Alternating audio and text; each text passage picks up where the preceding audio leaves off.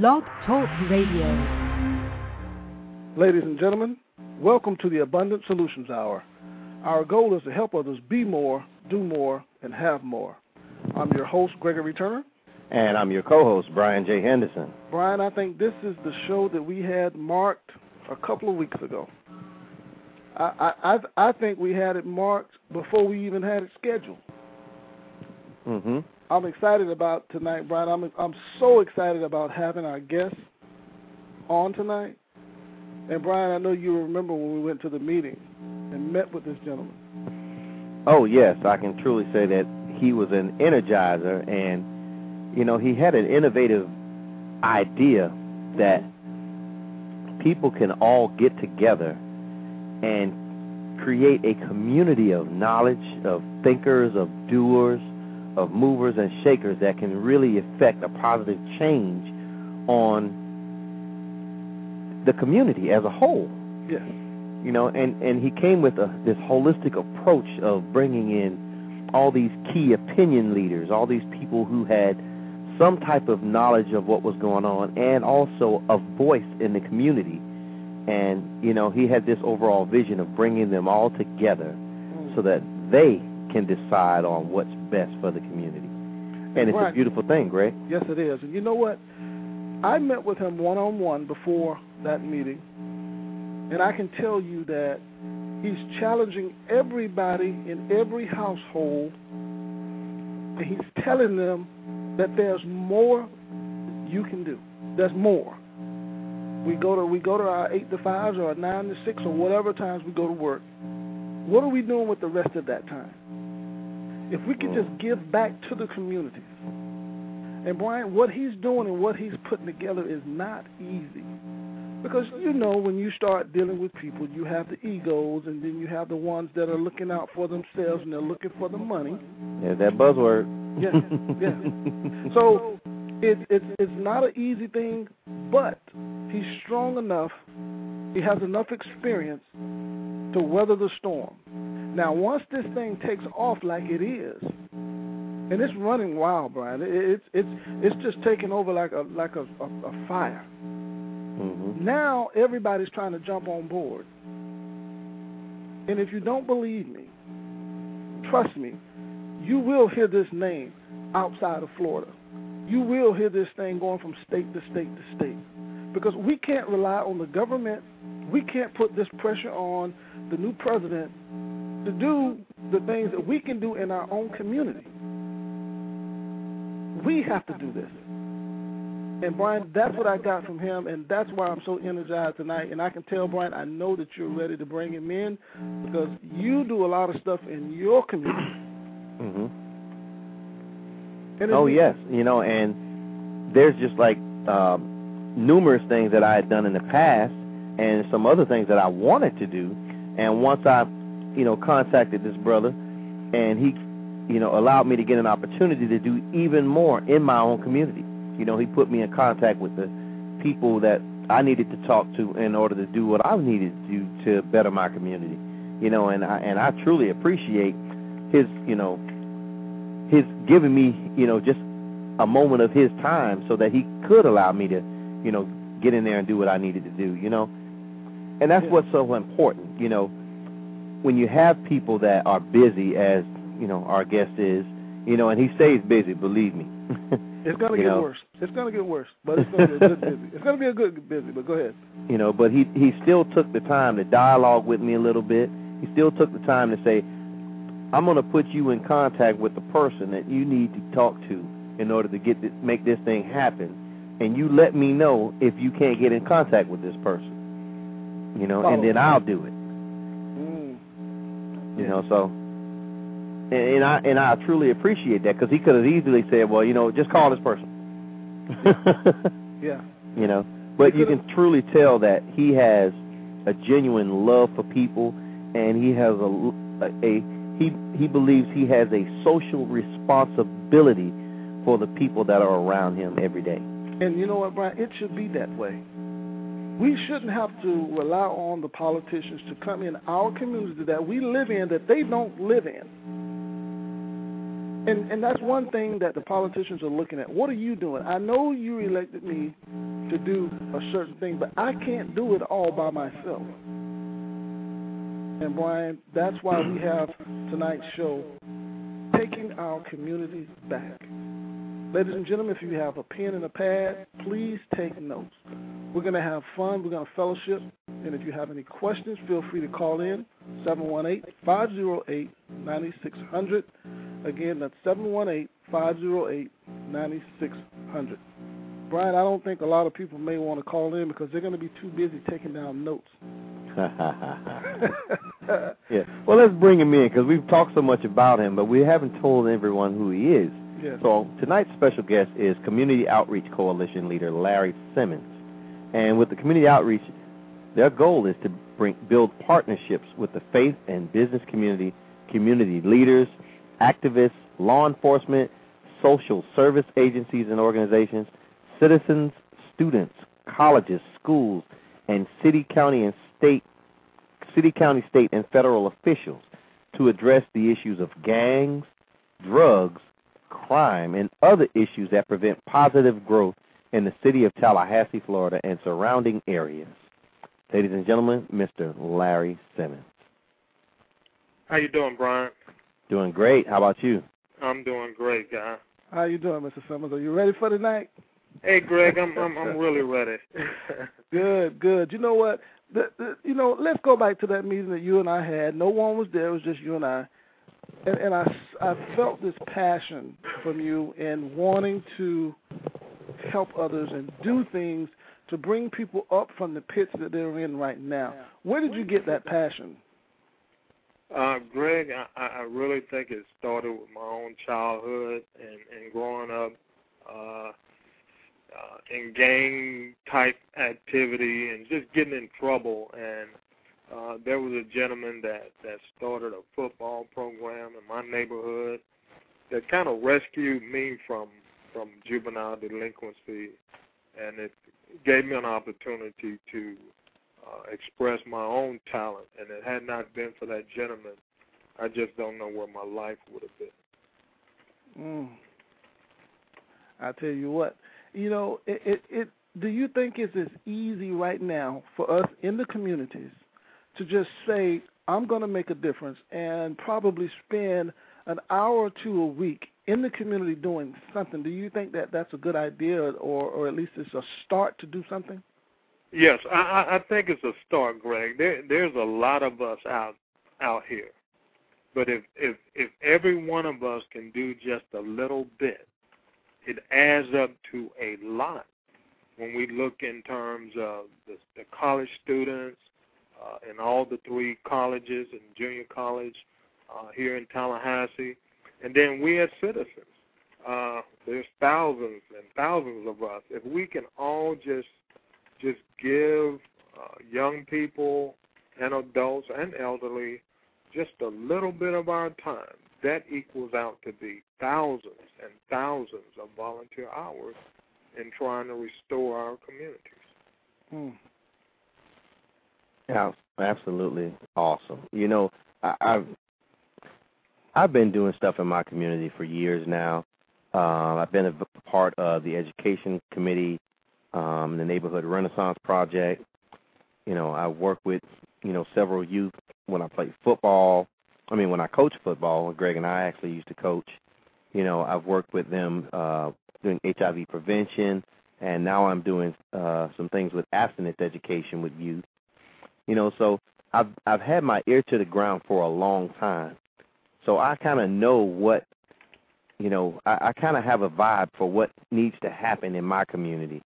But what about the person that is sort of like a greenhorn and they really don't know what their community needs, but they know they want to do something? You know, what would you suggest that they do to get involved? Well, you know, I, I think it's real important that they uh, become parts of, of coalitions uh, groups that are bringing people together. What what we've seen, Greg and Brian, is that in the past a lot of people have, you know, people who wanting to do positive things in the community, they go at it alone, And many times when you go at it alone, you somehow uh, you, you create all these uh, you know isolated situations where you really can't do the most good because your you know your your, your scope is narrow. So I encourage people to get involved with coalitions where people are working together. Uh, there's a there's a great trend with a lot of uh, federal agencies and state agencies too, uh, as far as uh, grant monies or whatever. You know, they're encouraging coalitions because you can do so much more uh, when you come together and, and, and have a wider scope and vision uh, for the community versus uh, a very narrow uh, outlook on on uh, community development. You know what? That it, it's so true that a lot of people they pretty much burn themselves out because they want to make a difference. They mm-hmm. want to do it, but they don't know how to do it. They don't. They they want to do it, but it's such a heavy burden. And and, and I I'll use the word burden because lack of knowledge, not knowing exactly. really, not knowing really how to get in there. But they mean well, and a lot of times they can rub people the wrong way because they they they don't know or they don't have the communication skills to get in there to reach people on the level that where they are because sometimes they feel that these people they that that they're on the same level that they understand. And a lot of times it, it's not that way. Uh, I'll give you a short example of you know you and I talked about some times that you were places where the kids they just didn't get it. So if you have someone that's not in touch and, and I'm not saying this in a negative way but they're not in touch they're living on the rich side of town. Their right. thinking is so much different than the people on the other side of town because the ones on the other side of town that are struggling, their thoughts are different. So when you have someone to come in and say, "Well, all you have to do is this and all you have to do is that," you know, I think that the blessing that you've been given is you know how to go in and explain to them to raise them up to a level without talking down to them. You understand what I mean by that? Exactly. Uh, you know, as a social worker, uh, that that is my profession, and and uh, so you know, in, in social work, they, they teach us a lot about uh, cultural diversity and, and working with different groups and various groups. It, it's in, it's important that uh, those who who come into our communities uh, at least understand uh, the groups uh, or the persons that they're going to be working with.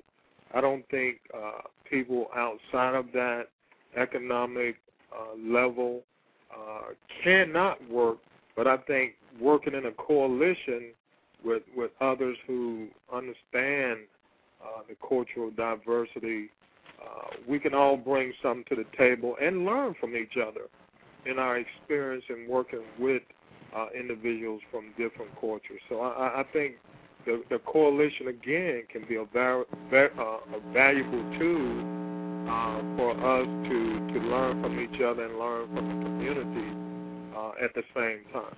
So yes, we we, we got to come together. I think uh, to to learn from each other, so we can better uh, assist our. You know, I want to get back on, um, excuse me, on something you said earlier about um, grant funds and so forth and how they tend to gravitate towards people who start coalitions. I can remember back in the late 90s when I was involved in a coalition group and it was called the popular there was a program called the popular opinion leaders program and it was uh, developed around HIV and AIDS and the capacity building component that they would use to grow small businesses and nonprofits and so forth. And it was very popular because what they would do is they'd take, again, these key opinion leaders, these people who were movers and shakers in their communities, and put them together in a group and have them direct and set policies on how they would go about combating HIV and AIDS. And so I think in the same tone, you know, one of the things that you all are doing with the coalition is you want to focus on gang prevention and so what you're doing is you're taking these popular opinion leaders or these key opinion leaders mm-hmm. from different organizations, from different walks of life, some people have their ear to the ground, and some people are looking down and seeing the bigger picture of what's going on. And so they all get together, and then they have this wonderful brainstorming, I would imagine, and they come up with and devise methods and plans to combat, you know, uh, among other things, gangs. Right. Uh, uh, in, in mentioning uh, that, uh, there, there's a term we, we, we use in, in social work is fragmentation. A lot of times when when when when you do uh, when you are engaged in, in, in community development, a lot of times if we somehow don't connect our services where where the client or the community is not getting a holistic uh, view of, of, of services where the services somehow connect with each other. You know, if, if a fa- when, when families are experiencing difficulty, there's very uh, uh, types of difficulties uh, that family is experiencing.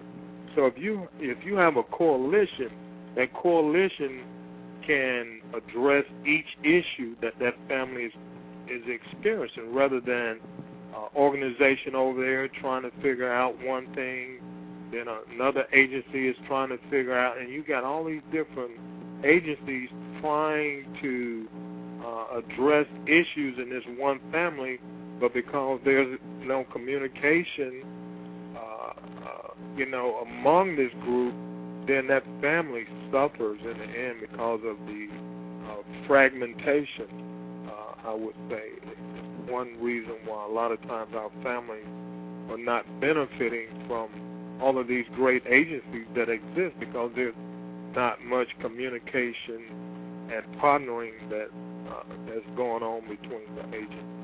Yeah, you know, I, I, I guess in the communities there is a lack of communication. Exactly. There's a lack of communication and I think everybody's goal is the same. They want to see results. They want the community to come to come back up to the standards in which it was at some point, like it used to be. But I think they go about it in different ways, and they kind of rub each other wrong, and then you have bickering and arguing, and and and mm-hmm. now they're tussling for position to be out in the front to say I did this, and it becomes a selfish kind of kind of thing. So in the communities now, we're taking our communities back right now, the coalition, is communication a component of the things that we, that the community should be looking to see and hear from this coalition? Uh, exactly. Uh, uh, definitely. As we grow and, and, and become stronger, we, we want to make it clear to the entire community, that meaning uh, our public officials, uh, our community agency directors, uh, volunteer agencies, that, that we somehow need to come together because who suffers in the end when we don't do our part, when we don't communicate? Our community suffers. And all you have to do is look around, Greg and Brian, and you'll see that that you know even though we have several agencies out there doing great things for for for a number of years now, but we still see uh, the lack of, of, of stability in our community. Our families uh, seem to be uh, in disarray, uh, many of our families are, are broken, and somehow or another we don't see much healing taking place. Even though we're working hard as agencies, we just don't see that total healing that's taking place in our community. So it, it's it's vitally important that we, we have to come together and we have to communicate in order to heal our families and heal our community. We've got to do it. Yes, I agree absolutely. You know, in my years of working with youth, the one thing that I've learned from them is that they want the direction. They want, you know, people to help. And their families do too. I I taught a class last week on abstinence education and I had a a 36 year old woman in there, and she was talking about her adult children, you know, and she was saying how she wished they would listen to her. She said they haven't listened to her for years, and she has two younger children that she's trying not to be, you know, have them negatively influenced by their older siblings, you know. But she said it's difficult because, you know, after them not listening to her, you know, and of course she had them at a young age, and so it's difficult for them to, you know, for her to try to get them to do the right thing because they always point back and say, "Hey, look what you did wrong," mm-hmm. you know. And so she was looking for ways and methods of how to be able to reconnect to them and to reconnect with them, you know. And people want the information, but they really don't know how to get it. And so if we go into those communities, if we offer the services that we have, you know, and and that's the one thing that's so key. So many of the services, people are afraid to go and get them. They're afraid to go out and get them, you know, because of how they'll be portrayed. You know, when I did HIV prevention and testing, people were afraid to go to the health departments Right. they would go and you know as long as you didn't tell if as long as nobody told that they were getting HIV test or whatever, they were cool. But oh, you want you want to do what? No, I'm not taking an HIV test. Not in front of all these people. Right. You know, you tell them it's confidential, nobody will know. It's like it doesn't matter. If I take a test, people gonna think I have it. You know, and so they get caught up in that stigma and that negative stereotype, and they don't want to be viewed as being, you know, uncool, unhip, you know, and so they shy away from those type services. It's like family social services. Let's say a husband and wife are having problems. You know, typically the husband is more reluctant, you know, and I'm just saying, you know, in a typical situation, the husband is more reluctant to share his feelings with, uh, let's say, a counselor, unless that husband can truly relate and that counselor can truly relate to how he feels. But you know, if now if the counselor comes to his house and his domain, you know, he may be ready to talk. But if he has to go down to that counselor's office, he's not saying a word. You know, and it and it's because, you know, it's that stigma. Why I gotta go talk to a shrink? I ain't crazy. You know, I know what I'm doing. I know what I'm saying. And it's just that stigma. And I'm not saying it's just husbands. I think people in general are typically they typically shy away from that type of help and help in general because they don't want to be viewed as being weak. You know, so I said all that to ask this question: What are some of the ways that we as community leaders, we as people who want to get involved, you know, what are some of the other ways that we can do? Now, I know you talked about joining the coalition, but there's there's something that we can do on a lower, local, you know, more personal level, you know, and and I said, I mean, like, can we go and tutor? Are there some, you know, what are some of the programs that some of your coalition members have started? Uh, yeah, certainly. Uh, you know, there there's lots of agencies out there that that are needing people. Uh, there's no way uh, the the outreach coalition that we're forming is the only group that's out there that's working together. We need to do uh, do more of it, and we need to join uh, with agencies that are out there that are doing great things. So just just you know, there's there's agencies and organizations and community centers all around us. Get the one that's closest to you that that'll make your time effective and efficient. You know, it might be a community center right there in your neighborhood. You know, Mhm. get with them and find out what's going on, and I'm quite sure there's a there's a program or activity that might be of interest to you. Yeah. So yeah, just just keep your eyes open to what's going on in your neighborhood. Yes. Try to get become a part of it and see what you can do Yes. to make that program better. That's right. You know, I, I I think it. Well, I know it's not me, but I, I think, uh, and, and I'm referring to our communities. You know, we our communities are the way that they are because of what we accept and what we tolerate in our communities. Exactly. That, that's true. Yeah, and, and, and I'll point out, and I'll give you a, a, a good example. You have people that come from other countries, and you've seen this before, and they set up their stores in African American communities. Now, we tolerate this. A lot of times we tolerate it because they don't have the means. They can't go to a grocery store and get things on credit. And I, and I think uh, it, it, it's. I'll say this: it's good and it's bad. To me, it's kind of like a scheme, and, and, and I'm so glad that that some of them are offering that service because a lot of people really do need that type of credit to get their food. You know, it, whatever it takes for them to get their food legally, that that's fine. But right. don't come in a community where you don't want to help that community. And and and I say that to say this in in the upscale neighborhoods, mm-hmm. they will not tolerate that type of store in their community. You're absolutely right, Greg. And can I, you, you mind if I be? Yes, go ahead. Go ahead. Go ahead. go Uh, yes, sure. Greg, uh, uh, uh, many times in, in in a lot of our communities, I, I mean African American communities, you know as well as I know uh, that that many of our communities are, you know, they're they're pretty weak. Uh, they don't have the the, the, the leadership uh, that it needs to be strong. Uh, all the professional uh, people are leaving uh, these type communities, and it leaves the community vulnerable to all sorts of things to come in and, and even further uh.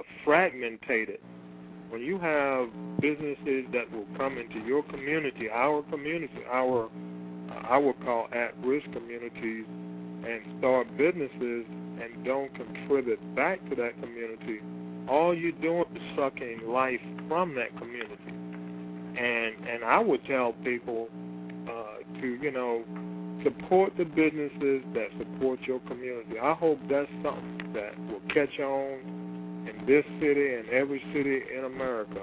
If if if this if this store in your community is not sponsoring a baseball team or football team or cheerleading team or doing something positive, we need to consider uh, boycotting these stores. And I've gone to different stores to to try to you know get them involved. And and you know I don't mind you know telling any store owner you know uh, you know, get involved. You know, sponsor a team, sponsor a, a, an event in your community.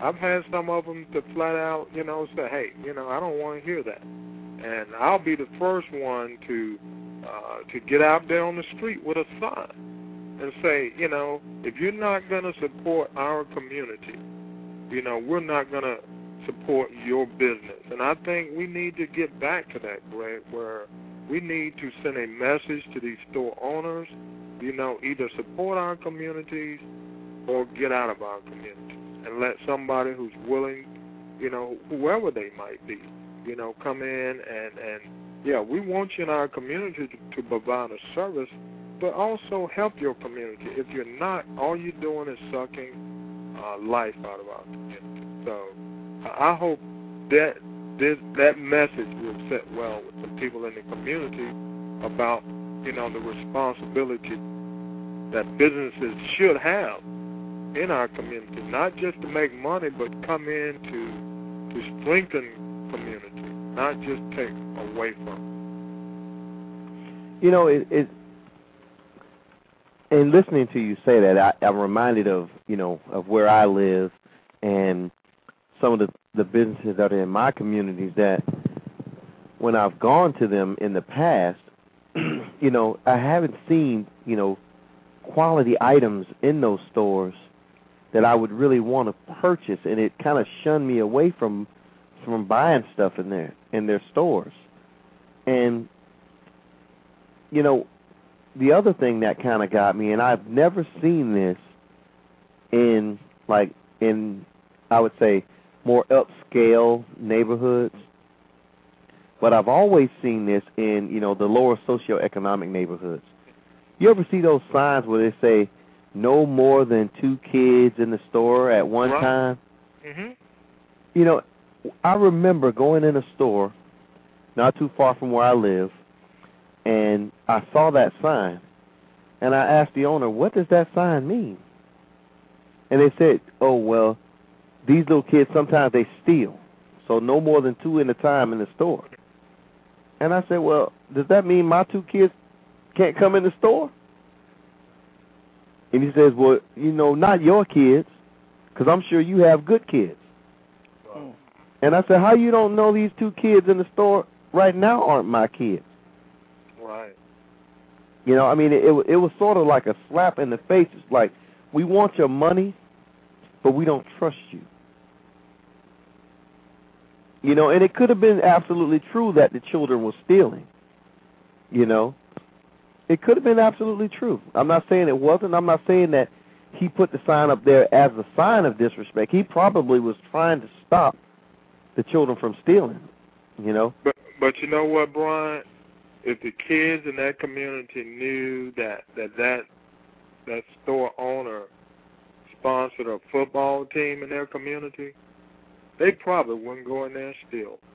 Absolutely. So so that to me that tells me that uh those of us who work in the community we got to get involved with these businesses and get them to come on board to help create an atmosphere where it's a win-win situation for everybody. And, I believe that our communities are good at recognizing people that have their back. And I believe that you get good returns when your when your business have a good a good reputation in the community. People are going to look out for your business. So businesses should look at being involved with the community, whether, like I said earlier, uh, a football team or baseball team or basketball team or some kind of youth club. If the if these young people knew that you are engaged in a positive way and that you're using some of your profits to give back to the community, those kids will if they knew some one of their friends was stealing from the store, they will probably go tell that business owner because they know that that business owner is is is working hard in their community, or they might be playing on the team that this business owner is sponsoring. And these kids will help that business owner to make sure that that their concerns about theft or what have you uh, could be met by by the community, mm-hmm. not just with his own eyes, but with the community. And I think they know they failed to do that is a reason why they sometimes feel vulnerable. But they need we need to engage the businesses because you know a community is made up of everybody, businesses, churches. We all need to come together, and we need to work together. Same way with the churches, uh, we, we got to get them involved, and I think more people will be more apt to visit their neighborhood churches. They if they knew that their church was also engaged in the community as well. Yeah. Oh yeah, I totally agree. Mhm. You know, the one thing I can remember from my childhood is there was a store owner and he was a black man and his name was Mr. Al. And he, it was Al's store, that was the name of it. Little small ice cream soda shop, what have you. You know, he didn't have the you know, the best stuff. But the one thing about Mr. Al is that if you some you could come in there and buy something. And if you didn't have enough one day, he'd say, just bring it to me later. Right. And the next day you probably brought that extra, but you always went to Mr. Al because you knew that if you had five cents, you could buy two butter cookies because they were two cents each. Right. You know, or if you wanted the coconut cookies, they were two cents each. And if you had five cents, he'd give you three hmm and tell you next time bring me five cents, and you get two. You know, just make sure you you know, and that's how he operated.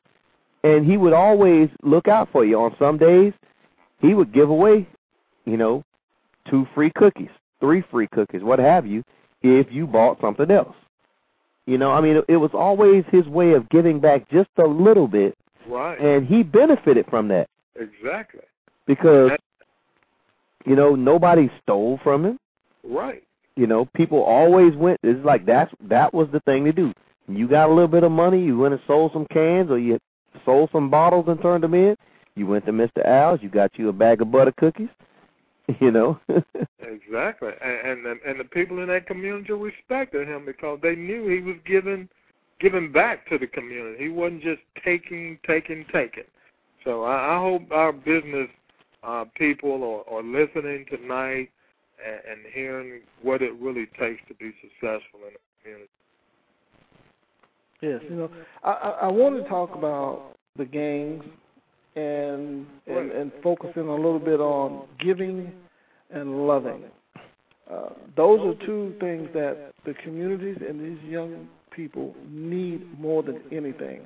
Mm-hmm. We have a lot of gangs, and I and I don't think that people realize how much of a bond these people have in these gangs, and that's why it's so hard to break them up because they may have not ever received love love from anyone before until they got into this gang.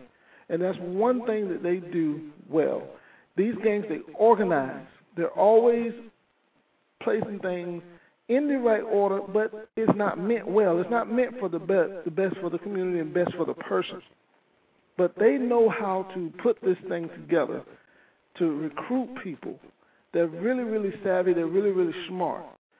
You know, Mr. Simmons, if we can channel the what they have and which they're doing wrong, if we can channel that in the right direction, that's something you know. I remember you mentioning to me why not have a McDonald's owned by the kids in the communities? That's the kind of smartness that these kids have.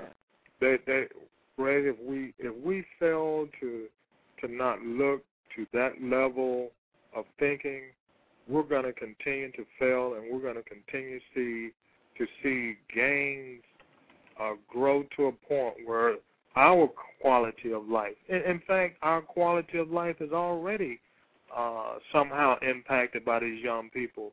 You know, you never know, Greg. If you, you and your loved ones or your children might be at the mall one day, you know, shopping, enjoying yourself, having ice cream or what have you.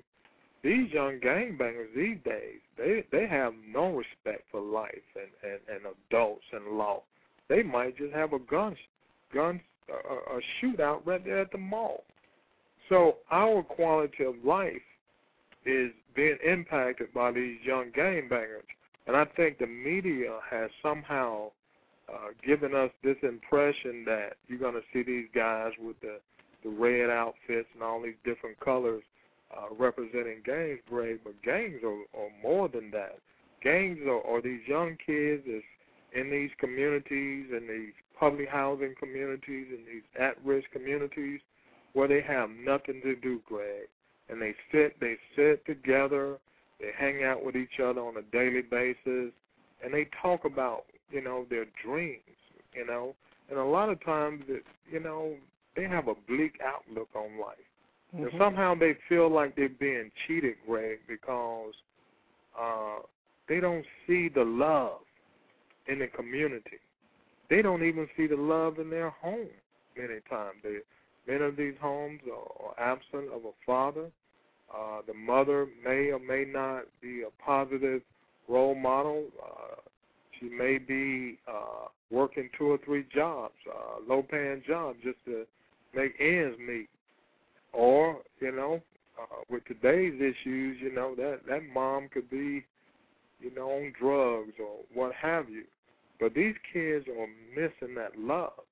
And so what they're doing, Greg, they're finding it among themselves. Mm. And and and and they don't have to be a blood or crip to be a gang. All you got to do is, you know, you just sitting out at, you know, at the park talking about, hey man, I'm broke. Man, we we need to get our little act together and get a little bit more organized. Maybe we can rob a few people. And that's all it takes to be a gang. I'm telling you, if we do nothing, Greg mm-hmm. and Brian, if we do nothing to try to stem the growth of gangs, our quality of life, our quality of life. And these kids, they don't have no respect of a person. They'll put a gun in our face, especially if it seems like we have a little something. Oh yeah. You know, in our pockets. They they have no respect of a person. They'll put a gun in you and I, and we look just like them. But if we Mhm. fail to do nothing, Greg, these kids, their their anger is going to be directed towards anybody that seem to have something that they can get from them. So we we need to wake up with this gang issue. I, I don't think uh, the attorney general uh, organizing a task force uh, to address this gang issue if we didn't have a gang issue. And it's not always going to be in the form of the Bloods or Crips. It can be just these neighborhoods. In fact, we've seen gang graffiti uh, in some of these uh, public housing communities where it might be a West Side group. Uh, Mhm. they may not be fully organized, but they they're organized and they're talking. They're talking about robbing. They're talking about you selling drugs. In fact, I heard on the radio today from the Crime Stopper organization. They said that 80% of the crimes committed in Tallahassee, you know, they're drug related. Well, who's selling drugs? These young kids. You know, and, and and through their through their drug selling, they they get a lot of these people on crack or whatever drug they're selling, and then they're stealing. So there's all kind of crimes, you know, that are are, are you know are implemented because it starts with these young kids that are selling drugs just to try to survive. You know, some of them are, are getting their child paying child support based on how much they're being able to hustle on the street. So you know they're out there hustling because, you know, some judge is telling them if you don't come up with this child support money, you're going to jail. So these guys out there selling drugs just just to pay child support. You know, so we're we're, we're looking at a dangerous issue that if we don't if we don't get on top of this thing, Greg, and do it the right way, uh, you know, we're we're in for uh, a lot of disappointment in in our communities and and and, what happens uh, possibly in our own lives if one of these gang bangers catch you in the wrong spot at the wrong time.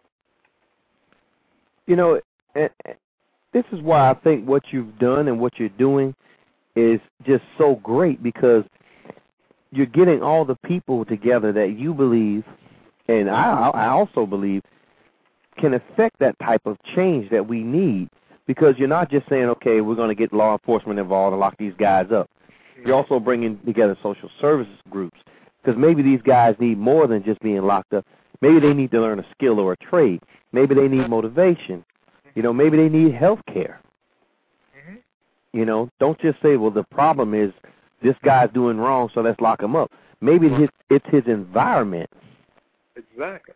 Well, e- even even the agencies like DJJ and all these other agencies, uh, Greg and Brian, they're they're at the point where their budget won't allow them to just keep building prisons.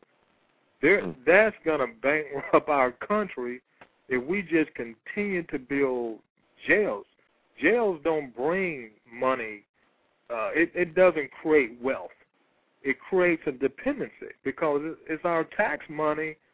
Uh, and I've I've seen this and heard this, and and saw some research that it, it costs nearly forty thousand dollars per year to uh, incarcerate an individual. Forty thousand dollars.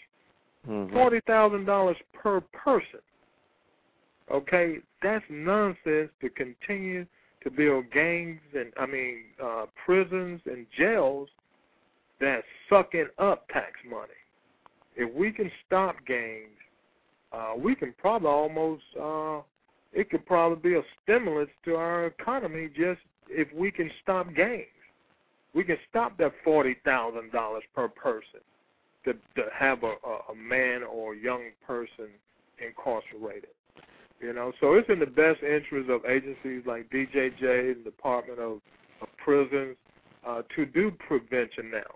Because if we can keep people out of prison, we can kind of lower our tax burden, so to speak. So we we got to do that, and and and, uh, and the government has already come to that realization that they just can't just continue to just throw uh, money down a drain that they get nothing out of. Yes. You know, I can, I remember a couple of weeks ago listening to uh the Secretary of um I want to say of Correction, Department of Corrections, Mm-hmm. and he was talking about this very same thing about we we can't afford to build any more prisons because it is going to bankrupt Florida. Mm-hmm. Because right now, what Florida has begun to do is to also privatize prisons. Right.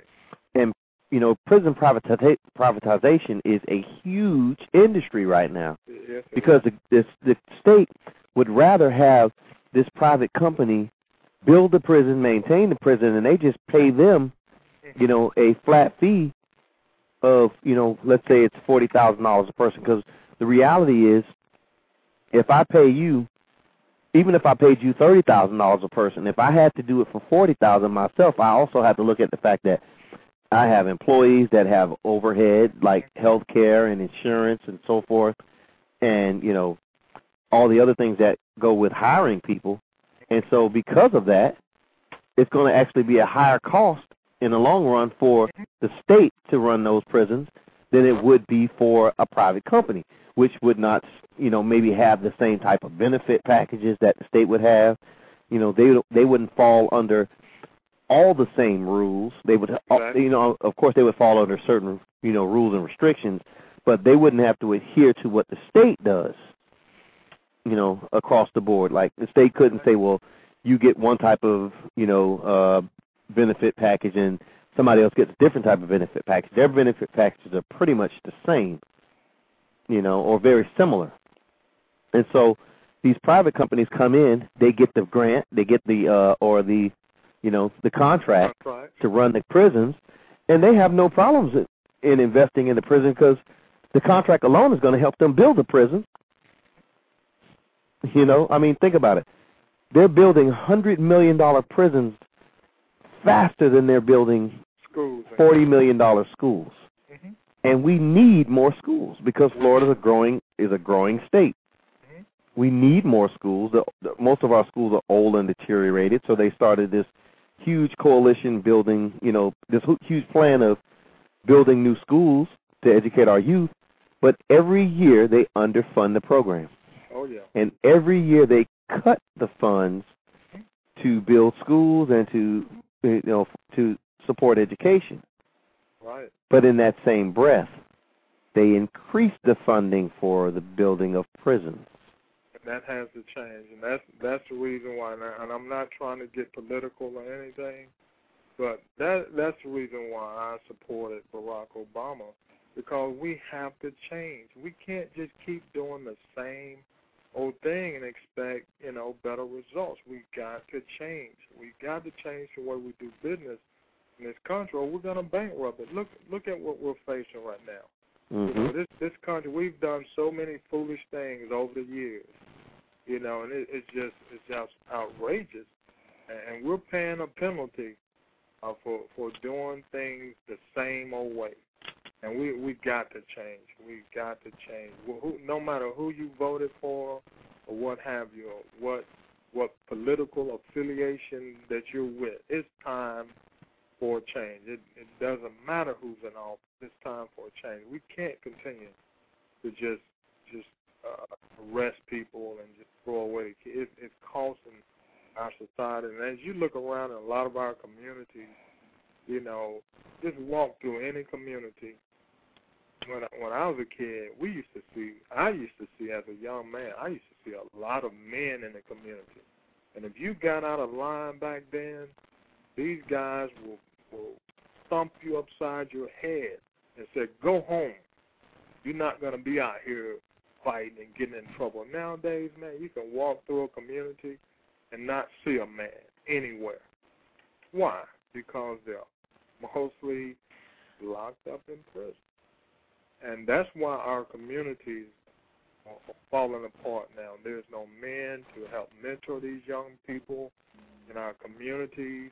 And so these kids are emboldened because they- have no structure, and there's no men available to to keep them on the right path in life. There's nobody. So, you know, So we we got to change. We we you know we got to stop you know this madness of not preventing crime or preventing problems and just locking people up and thinking somehow or another society is going to be better because all of our men are locked up. No, it it, it has made the, the problem worse because there's a lack of supervision in our communities because there's a lack of men, good positive role models. Mm. That's so true. That's so true. You know, um, I, I, I wanted to touch on real quick um, how the government is coming to you and they're asking for help. Uh, and I noticed from going to the meetings that I've gone to with the coalition committee, you have a couple of police officers. And from what I gathered from listening and talking with them and listening to them talk to other people, there, I I got from them that they were afraid of these youth. Uh, did I read something wrong, or did I hear something wrong, um, or what was it? Well, uh, I don't think it's quite that they're afraid of you. I I think they they they they see you know by being well they're gang unit officers, so their their primary job is getting on top of the gang issue, and this is what they're saying to us. They realize that this thing is getting out of control, and and, and it saddens them to see that there's not much going on as far as stemming the growth. They don't see the the, the leaders in the community, the, the ministers, the, the the directors of programs, the, the the supposed leaders. You know, all all they see is this big fire that that continues to blaze, and for a fire to to be fueled, it has to be you have to keep putting wood on the fire. Mm-hmm. What they're saying is there's there's no blockage to the fuel to the fire. They just seeing kids, just hundreds of kids out there running wild, running free, unstructured activities, nothing going on in their community. So these young people, you know, they see these gangbangers as leaders in their communities. And these kids are just going straight forward to joining these gangs, and that's what they see. They they they they they have they've expressed this to us that that we need to stop, you know, these young people somehow from joining these gangs and make it, uh, you know, invitable for these young people to just continue. And they they see that as a real issue, and that's the reason why we're on a mission to prevent gangs. If we can take away the fuel that that that that supplies that fire, and we can we can stop that, if we can stop kids uh, through prevention programming, innovative program, not just any kind of program. You know, we have to get innovative with these young people. We got to go to where they are. We got to try to do some things that they want to see in their community, and we have to work with them. We can't be traditional anymore. We might have to uh, start some groups in their community unconventional group like, you know, a rap group. You know, some of these kids are very talented, Greg and Brian. Mm-hmm. You know, they can rap. We might have to uh, help them, you know, to develop their musical talents to get them from that gang life. So we we got to be innovative. We can't just sit back and say we don't want them to rap. Hey, encourage them to rap, but encourage them to be positive. I think that's the key. Yes, that's very yes, well yeah. You know, in a sense, I agree with you on that because you do have to let kids, you have to channel their energies. Right. You know, you have to give them an outlet. You know, but what about the naysayers that would say, you know, that something like rap could be seen as a negative stereotype? Well, it can be. It can be if, if we're teaching our kids to disrespect females and disrespect their community and disrespect. But I think that's what being a role model is all about. If if we if we get them to trust us, if we can get them to respect us, and we befriend them, then we can help mold and guide them to to do something positive. You know, uh, because there there's a trade off. If you help us, if we help you, you help us by being positive. If they if they like you and if they trust you, Greg and Brian, these mm-hmm. young people will work with us because we they they know we're not going to support them, you know, speaking negative uh, rap lyrics, uh, dis, disrespecting females. We have to we have to use the the power within us to guide them, and that's just being a, a strong leader and a creative leader, and giving them a chance to express, uh, you know, their talents, but at the same time guide and lead them and that's what these young people are looking for. They're looking for men and women to stand up and be strong and say, hey, we're going to help you, but you're going to have to do this. And I think these young people are willing to meet us uh, 50 50 if we go out there and present ourselves as someone who's willing to work with them. Yes, yes, and that and that's so true. Mr. Simmons, we're, we're getting down um, to the end of the show. Believe it or not, we are if someone wanted you to come in and speak, well, I appreciate you, the invitation. Would you be willing to do that? But but wait a minute, I, I want to go to Brian. I think we have someone that may have something for us. Brian.